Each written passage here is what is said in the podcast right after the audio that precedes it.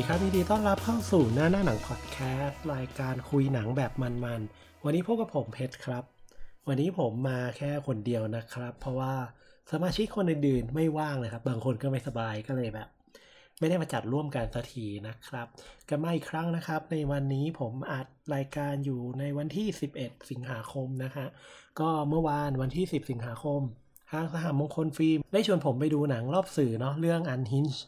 หรือชื่อไทยก็คือเฮียครั่งดับเครื่องชน ซึ่งนี่ก็น่าจะเป็นหนังเรื่องแรกในรอบหลายเดือนเลย ตั้งแต่มีการปิดโรงหนังในช่วงโควิดมาเนี่ยก็เป็นเรื่องแรกที่ผมเนี่ยได้เข้าไปดูในโรงภาพยนตร์เลยทีเดียวนะครับ แล้วก็แน่นอนในตอนนี้ผมจะมาเล่านะ อาจจะเรียกได้ว่ามาชวนทุกคนไปดูดีกว่า ว่าหนังเรื่องนี้เป็นยังไง ก็ถ้าเกิดว่าใครมาฟังตอนนี้หรือว่าได้กดเข้ามาดูเนี่ย ก็เชื่อว่า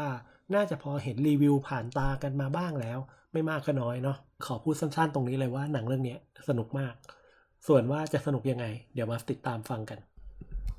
อันที่เป็นผลงานกำกับของ Derrick Borte นะที่ได้มือเขียนบทอย่าง Carl Ellsworth มาร่วมกับเออมาร่วมเขียนบทให้นะซึ่งแน่นอน ถ้าเกิดว่าเห็นชื่อของ Carl Ellsworth เนี่ยรับประกันความลุ้นระทึกได้เลยเพราะว่าเขาเคยฝากผลงานที่แบบ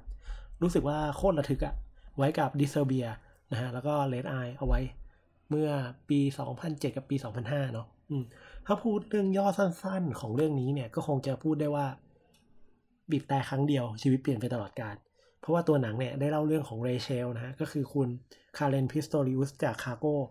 ซึ่งเป็นคุณแม่เลี้ยงเดี่ยวที่วันหนึ่งเธอดันตื่นสายทำให้ต้องรีบไปทำงานแล้วก็ไปส่งลูกชายของเธอเนี่ย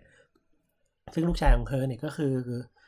น้อง Gabriel Bateman จาก Child's Play นะฮะ ระหว่างที่กำลังจะเดินทางไปส่งลูกชายของเธอเนี่ย ก็เกิดเหตุการณ์ต่างๆนะ รถติดอะไรเงี้ย อารมณ์ประมาณว่าคุณต้องขับรถจากรามอินทามาอนุสาวรีย์ตอนเช้าอะไรเงี้ยเลย คือมันแบบ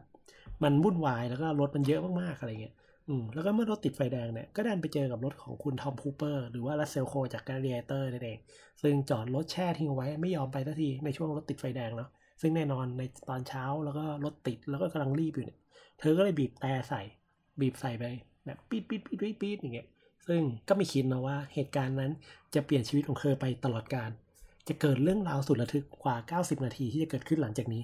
เพราะการบีบแต่ครั้งนั้นเนี่ยมันดันเหมือนกับไปกระตุ้นไปยั่วโมโหให้กับทอมคูเปอร์เนี่ยชายที่เพิ่งก่อคดีเผาบ้านแล้วก็ฆาตกรรมอดีตภรรยาของเขาเนี่ยจนเป็นที่ต้องการของตำรวจเป็นอย่างมาก ได้เริ่มแบบเข้ามาพูดคุยแล้วก็แบบเหมือนพยายามจะเรียกร้องให้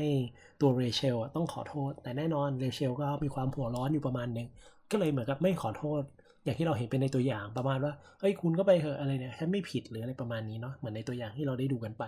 และแน่นอนนี่คือจุดเริ่มต้นของการไล่ล่าที่ทำให้เรเชลได้พบกับเรื่องราวแย่ๆและก็ต้องจำฝังใจไว้ตลอดกาลแน่นอนว่าหนังเรื่องนี้เนี่ยเวลาเราดูตัวอย่างเนาะเราก็ค่อนข้างจะเดาได้ว่ามันเป็นเหมือนกับหนังแนวไล่ล่าแมวจับหนูอะไรเงี้ยเออซึ่งเราก็พอจะเดาได้ว่าหนังจะจบยังไง แต่ก็ต้องยอมรับว่ามีหลายฉากที่หนังได้หลอกเราได้เป็นอย่างดีเลย แล้วก็เหมือนกับว่าเอาเราอยู่ได้อยู่หมัด เหมือนกับบอกเราว่าเอ้ยคุณต้องไปทางซ้ายนะ เดี๋ยวตัวละครจะไปทางซ้าย แต่จริงมันไปทางขวาว่ะอะไรเงี้ยเรามีฉากหลายๆฉากที่เซอร์ไพรส์เราได้เป็นอย่างดี มีการคิดฉากมีการคิดซีนที่ทำให้เรารู้สึกแตกต่างจากหนังทั่วๆไป เช่น ซีนที่ Tom Cooper จะต้องไปทำร้ายคนในครอบครัวของ Rachel หรือเป็นซีนที่ Tom Cooper จะต้องไล่ล่าของคุณ Rachel อย่างเงี้ย มันมีหลาย ๆ ฉากที่เราคิดไม่ถึง แล้วก็หลายๆฉากเนี่ยมันอยู่บน based on true story มากๆเลย มันอยู่บนเหมือนกับพื้นฐานของความเป็นจริง อยู่บนเรื่องราวที่มีโอกาสจะเกิดขึ้นกับเราได้ตลอดเวลา แน่นอนมันทำมันออกมาได้ดีมากๆ แล้วก็ทีมนักแสดงก็ทำได้แบบดีแล้วก็รู้สึกแบบดีอะเคมีเข้ากัน แล้วก็รู้สึกกดดันมากๆ ในการดูหนังเรื่องนี้ อาจจะต้องบอกเลยว่าแค่เราได้เห็นคุณ Russell Crowe มาในหุ่นหมีจาก Gladiator ที่แบบกล้ามกล้าม lean lean กลายเป็นผู้ชายหุ่นหมีที่แบบ อ้วนๆแล้วก็แบบมีความคุ้มคลั่งตลอดเวลาอย่างเงี้ยแค่นี้ก็โคตรคุ้มแล้วอะเออ ความเจ๋งอีกอย่างหนึ่งของหนังเรื่องนี้ก็คือว่าในช่วงต้นของเรื่องครับ มันมีการพยายามปู footageโดยการเอาฟุตเทจของของข่าวหรือว่าเรื่องราวต่างๆ ที่เกิดขึ้นจริงอ่าถ้าเกิดนึกก็ประมาณเหมือนกับ เอาพวกภาพอุบัติเหตุ หรือว่าภาพคนทะเลาะกันจากการขับรถ การโต้เถียงกันอะไรเงี้ย ความรุนแรงบนท้องถนนเอามาให้เราเห็น ซึ่งการที่เอาอันนี้มาให้เราดูอะมันเหมือนกับพยายามปูพื้นให้เราเนี่ยได้เห็นภาพของความรุนแรงบนท้องถนนเนี่ยได้เหมือนกับใกล้ตัวของเรามากยิ่งขึ้น ซึ่งตรงนี้มันทำให้เรารู้สึก relate กับหนังได้มากขึ้นง่ายขึ้น เยอะมากๆ และมันทำให้เรารู้สึกได้ว่าเหตุการณ์แบบนี้เหตุการณ์แบบที่เราจะไปเจอคุณ Tom Cooper มันพร้อมจะเกิดกับเราขึ้นได้ตลอดเวลาจริง ๆ จากข้อมูลเนี่ยเราก็ที่ที่ทางคุณ Russell Crowe ได้เคยออกมาสัมภาษณ์ไว้เกี่ยวกับหนังเรื่องนี้เขาเคยบอกไว้ด้วยนะว่าจริงๆอะเขา พออ่านบทอะเขารู้สึกว่าหนังเรื่องนี้มันไม่น่าเล่นเลยเพราะว่ามันไม่ใช่ตัวเขาเท่าไหร่อะไรเงี้ยเออ แต่ว่าสุดท้ายเขาตัดสินใจกลับมาเล่นนะ เพราะว่าถึงแม้ว่าบทนี้มันจะดูไกลตัวเขามากๆ แต่ก็เป็นหนังที่แบบมันมีความท้าทายมากๆ ที่จะดึงเอาความสามารถในการเป็นนักแสดงของเขาออกมา แล้วก็แน่นอนเขาทำออกมาได้ดีมากๆ คือถ้าเกิดว่าไม่ใช่ Russell Crowe นึกไม่ออกเลยว่าใครจะกลายเป็น Tom Cooper ที่คลั่งในขนาดนี้ นอกจากนี้เนี่ยอันฮิชยังมาพร้อมกับฉากไล่ล่าที่ โหดเลยอะเออค่อนข้างโหดแล้วก็ค่อนข้างมัน แต่มันเป็นความโหดที่ไม่ได้แบบเวอร์วังอลังการแบบ Final Destination ที่เรารู้สึกว่าเหตุการณ์แบบนี้มันไม่น่าจะเกิดขึ้นกับเราได้ในชีวิตจริงอะแต่มันเป็นความโหดในระดับที่เราสามารถเห็นได้ในฟุตเทจของอุบัติเหตุในโลกออนไลน์ ประมาณอย่างนั้นเลย ซึ่งโดยรวมแล้วเราค่อนข้างชอบหนังเรื่องนี้มากๆ ถ้าเกิดให้คะแนนก็จะให้อยู่ประมาณ 8 เต็ม 10 เลย ทีนี้ 8 เต็ม 10 แสดงว่าก็ต้องมีอะไรที่ไม่ชอบใช่ปะเออ มันก็มีบางจุดที่รู้สึกไม่ชอบเหมือนกัน ก็จุดที่ไม่ชอบหลักๆ เนี่ย ก็จะมีอยู่อันแรกเลยก็คือ ไม่ค่อยชอบในมุมของเรื่องของการถ่ายทำในเรื่องของงานกล้องที่เขาถ่าย เพราะว่าตัวหนังถ่ายแบบค่อนข้างแคบมากๆ เออ ก็คือแบบเราจะเห็นหน้าตัวละคร ตลอดเวลา เห็นแววตาตัวละครตลอดเวลา แล้วก็เราจะไม่ได้ค่อยเห็นตัวละครแบบเต็มๆตัวสักเท่าไหร่ ซึ่งการที่ถ่ายแคบแบบเนี้ย มันทำให้เรารู้สึกอึดอัด แต่เข้าใจได้นะว่าที่เขาถ่ายแคบเพราะเขาต้องการจะทำให้เราเห็น สีหน้าของตัวละครทำให้เรารู้สึกเหมือนกับว่าเราอะกำลังอยู่ในรถร่วมกับตัวละครไปด้วย แต่ว่าในจังหวะที่มันมีการไล่ล่า หรือว่ามีการตัดกล้องสลับไปมา มันทำให้เรารู้สึกมึนมากๆเลยเวลาที่แบบ กล้องมันตัดไปตัดมา เออตรงเนี้ยก็เลยทำให้รู้สึกไม่ค่อยชอบจุดที่หนึ่งอีกจุดหนึ่งก็คือในช่วงของต้นต้นเรื่องอะมันมีการปูเรื่องที่ เรารู้สึกว่ามันค่อนข้างน่าเบื่อ ถ้าเกิดว่า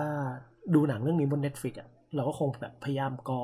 สคริปต์สิบวิสิบวิสิบวิไปเรื่อยๆแล้วเหมือนกัน แต่ว่าถ้าเกิดว่าผ่านมาสักประมาณสามสิบนาทีแล้ว ช่วงที่แบบหนังมันเริ่มจุดติดแล้วอะอันนั้นนะคืออะไรที่แบบโคตรมัน โคตรเดือดโคตรกดดัน อืมโดยรวมแล้วหนังเรื่องนี้เป็นหนังที่สะท้อนสภาพสังคมในปัจจุบันได้ดีมากๆ อีกเรื่องหนึ่งทั้งในแง่ของการที่คนรอบตัวมันมีความสนใจตัวเองน้อยลง สนใจคนรอบข้างน้อยลง มีความเห็นแก่ตัวในการขับรถมากขึ้น การไม่ยอมขอโทษ กันหรือไม่ยอมให้อภัยกัน คือมันเป็นเรื่องราวแบบเล็กๆน้อยๆอาจจะต้องบอกได้ว่าอันฮิชเนี่ยเรื่องราวอะมันจะจบลงภายในไม่ถึง 5 นาที ถ้าเกิดว่ามีการขอโทษหรือว่ามีการ แบบเห็นอกเห็นใจซึ่งกันและกัน ซึ่ง เนี่ย เราจะได้เห็นสภาพเรื่องเนี้ยอยู่ในแบบ ที่เราอยู่ในประเทศของเราบ่อยมากๆ ก็แนะนำให้ไปดูกันนะครับ อันนี้เข้าฉายพร้อมกันในวันพรุ่งนี้แล้ว หรือวันที่ 12 สิงหาคมที่โรงภาพยนตร์ อยากแนะนำให้ทุกคนไปดูจริง ๆ ถ้าเป็นไปได้อยากให้หนังเรื่องนี้กรมขนส่งซื้อไป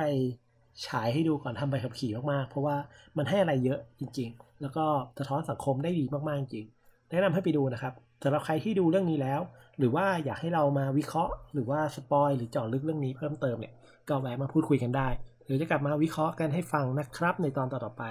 ตอนนี้ไปแล้ว สวัสดีครับ